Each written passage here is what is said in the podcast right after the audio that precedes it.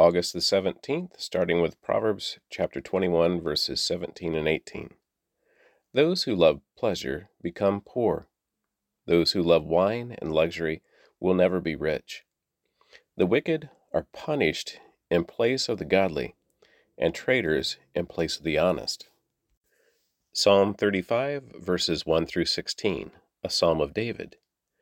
O Lord, oppose those who oppose me, fight those who fight against me. Put on your armor, and take up your shield.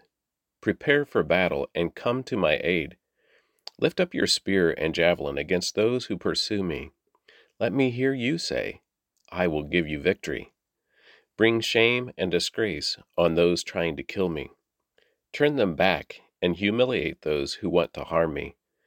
Blow them away like chaff in the wind, a wind sent by the angel of the Lord. Make their path dark and slippery, with the angel of the Lord pursuing them. I did them no wrong, but they laid a trap for me. I did them no wrong, but they dug a pit to catch me. So let sudden ruin come upon them. Let them be caught in the trap they set for me. Let them be destroyed in the pit they dug for me. Then I will rejoice in the Lord. I will be glad because he rescues me. With every bone in my body, I will praise him. Lord, who can compare with you? Who else rescues the helpless from the strong?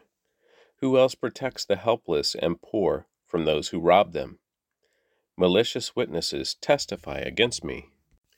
They accuse me of crimes I know nothing about. They repay me evil for good. I am sick with despair. Yet, when they were ill, I grieved for them. I denied myself by fasting for them, but my prayers returned unanswered. I was sad, as though they were my friends or family, as if I were grieving for my own mother. But they are glad now that I am in trouble. They gleefully join together against me. I am attacked by people I don't even know. They slander me constantly. They mock me and call me names. They snarl at me. 1 Corinthians chapter 11 verses 1 through 16. And you should imitate me, just as I imitate Christ. I am so glad that you always keep me in your thoughts, and that you are following the teachings I passed on to you. But there is one thing I want you to know the head of every man is Christ, the head of woman is man, and the head of Christ is God.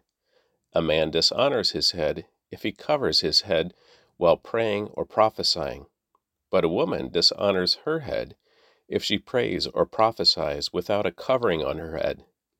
For this is the same as shaving her head. Yes, if she refuses to wear a head covering, she should cut off all her hair. But since it is shameful for a woman to have her hair cut on or her head shaved, she should wear a covering. A man should not wear anything on his head when worshiping, for man is made in God's image and reflects God's glory, and woman reflects man's glory. For the first man didn't come from woman, but the first woman came from man. And man was not made for woman, but woman was made for man. For this reason, and because the angels are watching, a woman should wear a covering on her head to show she is under authority.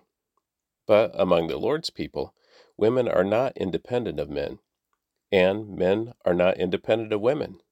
For although the first woman came from man, every other man was born from a woman, and everything comes from God. Judge for yourselves. Is it right for a man, or is it right for a woman to pray to God in public without covering her head? Isn't it obvious that it's disgraceful for a man to have long hair? And isn't long hair a woman's pride and joy? For it has been given to her as a covering. But if anyone wants to argue about this, I simply say that we have no other custom than this, and neither do God's other churches. Nehemiah chapter 12, verse 27 through chapter 13, verse 31. For the dedication of the new wall of Jerusalem, the Levites throughout the land were asked to come to Jerusalem to assist in the ceremonies.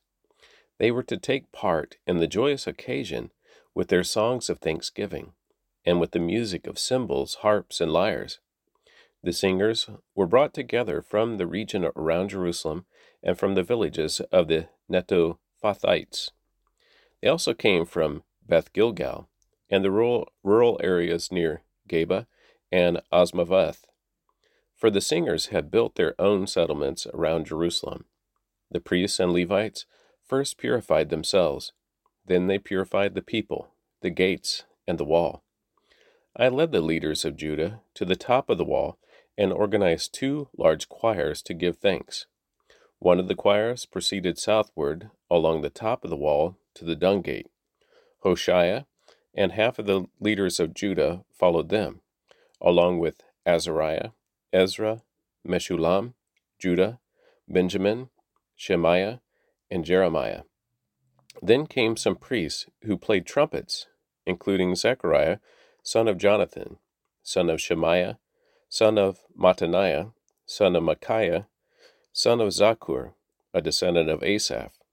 And Zechariah's colleagues were Shemaiah, Azarel, Malaiah, Gilai, Gilalai, Maai, Nathanael, Judah, and Hanani. They used the musical instruments prescribed by David, the man of God. Ezra the scribe led this procession. At the fountain gate, they went straight up the steps on the ascent of the city wall toward the city of David. They passed the house of David and then proceeded to the water gate on the west or on the east. The second choir, giving thanks, went northward around the other way to meet them. I followed them, together with the other half of the people, along the top of the wall, past the tower of the ovens to the broad wall, then past the Ephraim gate to the old city gate, past the fish gate and the tower of Hananel, and on to the tower of the hundred. Then we continued on to the sheep gate and stopped at the guard gate. The two choirs that were giving thanks then proceeded to the temple of God where they took their places. So did I, together with the group of leaders who were with me. We went together with the trumpet playing priests Eliakim, Maaseiah, Miniamin, Micaiah, Elioenai, Zechariah, and Hananiah, and the singers Maaseiah, Shemaiah, Eleazar, Uzzi, Jehohanan, Malkijah, Elam, and Ezer. They played and sang loudly under the direction of Jezrahiah, the choir director. Many sacrifices were offered on that joyous day, for God had given the people cause for great joy. The women and children also participated in the celebration, and the joy of the people of Jerusalem could be heard far away. On that day, men were appointed to be in charge of the storerooms for the offerings, the first part of the harvest, and the tithes. They were responsible to collect from the fields outside the towns the portions required by the law for the priests and Levites. For all the people of Judah took joy in the priests and Levites and their work. They performed the service of their God and the service of purification, as commanded by David and his son Solomon. And so did the singers and the gatekeepers. The custom of having choir directors to lead the choirs in hymns of praise and thanksgiving to God began long ago in the days of David and Asaph. So now, in the days of Zerubbabel and of Nehemiah, all Israel brought a daily supply of food for the singers, the gatekeepers, and the Levites. The Levites, in turn, gave a portion of what they received to the priests, the descendants of Aaron.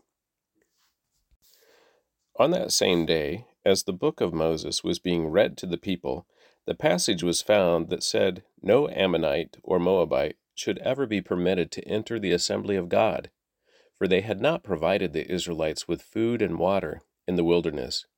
Instead, they hired Balaam to curse them, though our God turned the curse into a blessing. When this passage of the law was read, all those of foreign descent were immediately excluded from the assembly. Before this had happened, Eliashib the priest who had been appointed as supervisor of the storerooms of the temple of our God, and who was also a relative of Tobiah, had converted a large storage room and placed it uh, at Tobiah's disposal. The room had previously been used for storing the grain offerings, the frankincense, various articles for the temple, and the tithes of grain, new wine, and olive oil, which were prescribed for the Levites, the singers, and the gatekeepers, as well as the offerings for the priests. I was not in Jerusalem at that time, for I had returned to King Artaxerxes of Babylon in the thirty second year of his reign, though I later asked his permission to return. When I arrived back in Jerusalem, I learned about Eliashib's evil deed in providing Tobiah with a room in the courtyard of the temple of God. I became very upset and threw all of Tobiah's belongings out of the room. Then I demanded that the rooms be purified, and I brought back the articles for God's temple, the grain offerings, and the frankincense. I also discovered that the Levites had not been given their prescribed portions of food, so they and the singers who were to conduct the worship services had all returned to work their fields. I immediately confronted the leaders and demanded, Why has the temple of God been neglected? Then I called all the Levites back again and restored them to their proper duties. And once more, all the people of Judah began bringing their tithes of grain, new wine, and olive oil to the temple storerooms. I assigned supervisors for the storerooms. Shelemiah the priest, Zadok the scribe, and Pedaiah one of the Levites. And I appointed Hanan, son of Zaccur, and grandson of Mattaniah, as their assistant. These men had an excellent reputation, and it was their job to make honest distributions to their fellow Levites. Remember this good deed, O my God, and do not forget all that I have faithfully done for the temple of my God and its services. In those days I saw men of Judah treading out their winepresses on the Sabbath. They were also bringing in grain, loading it on donkeys, and bringing their wine, grapes, figs, and all sorts of produce to Jerusalem to sell on the Sabbath. So I rebuked them for selling their produce on that day. Some men from Tyre who lived in Jerusalem were bringing in fish and all kinds of merchandise. They were selling it on the Sabbath to the people of Judah, and in Jerusalem at that. So I confronted the nobles of Judah. Why are you profaning the Sabbath in this evil way? I asked. Wasn't it just this sort of thing that your ancestors did that caused our God to bring all this trouble upon us and our city? Now you are bringing even more wrath upon Israel by permitting the Sabbath to be desecrated in this way. Then I commanded that the gates of Jerusalem should be shut as darkness fell every Sabbath evening, not to be opened until the Sabbath ended. I sent some of my own servants to guard the gates so that no merchandise could be brought in on the Sabbath day. The merchants and the tradesmen with a variety of wares camped outside Jerusalem once or twice, but I spoke sharply to them and said, What are you doing out here, camping around the wall? If you do this again, I will arrest you. And that was the last time they came on the Sabbath. Then I commanded the Levites to purify themselves and to guard the gates in order to preserve the holiness of the Sabbath. Remember this good deed also, O my God. Have compassion on me according to your great and unfailing love. About the same time, I realized that some of the men of Judah had married women from Ashdod, Ammon, and Moab. Furthermore, half their children spoke the language of Ashdod or some other people and could not speak the language of Judah at all. So I confronted them and called down curses on them. I beat some of them and pulled out their hair. I made them swear in the name of God that they would not let their children intermarry with the pagan people of the land. Wasn't this exactly what led King Solomon of Israel to sin? He, I demanded. There was no king from any nation who could compare to him and God loved him and made him king over all Israel. but even he was led into sin by his foreign wives. How could you even think of committing this sinful deed and acting unfaithfully toward God by marrying foreign women? Foreign women. One of the sons of Joiada, son of Eliashib, the high priest, had married a daughter of Sanballat, the Horonite, so I banished him from my presence. Remember them, O my God, for they have defiled the priesthood and the solemn vows of the priests and Levites. So I purged out everything foreign and assigned tasks to the priests and Levites, making certain that each knew his work. I also made sure that the supply of wood for the altar and the first portions of the harvest were brought at the proper times. Remember this in my favor, O my God. And that concludes the reading of the Word for August the 17th.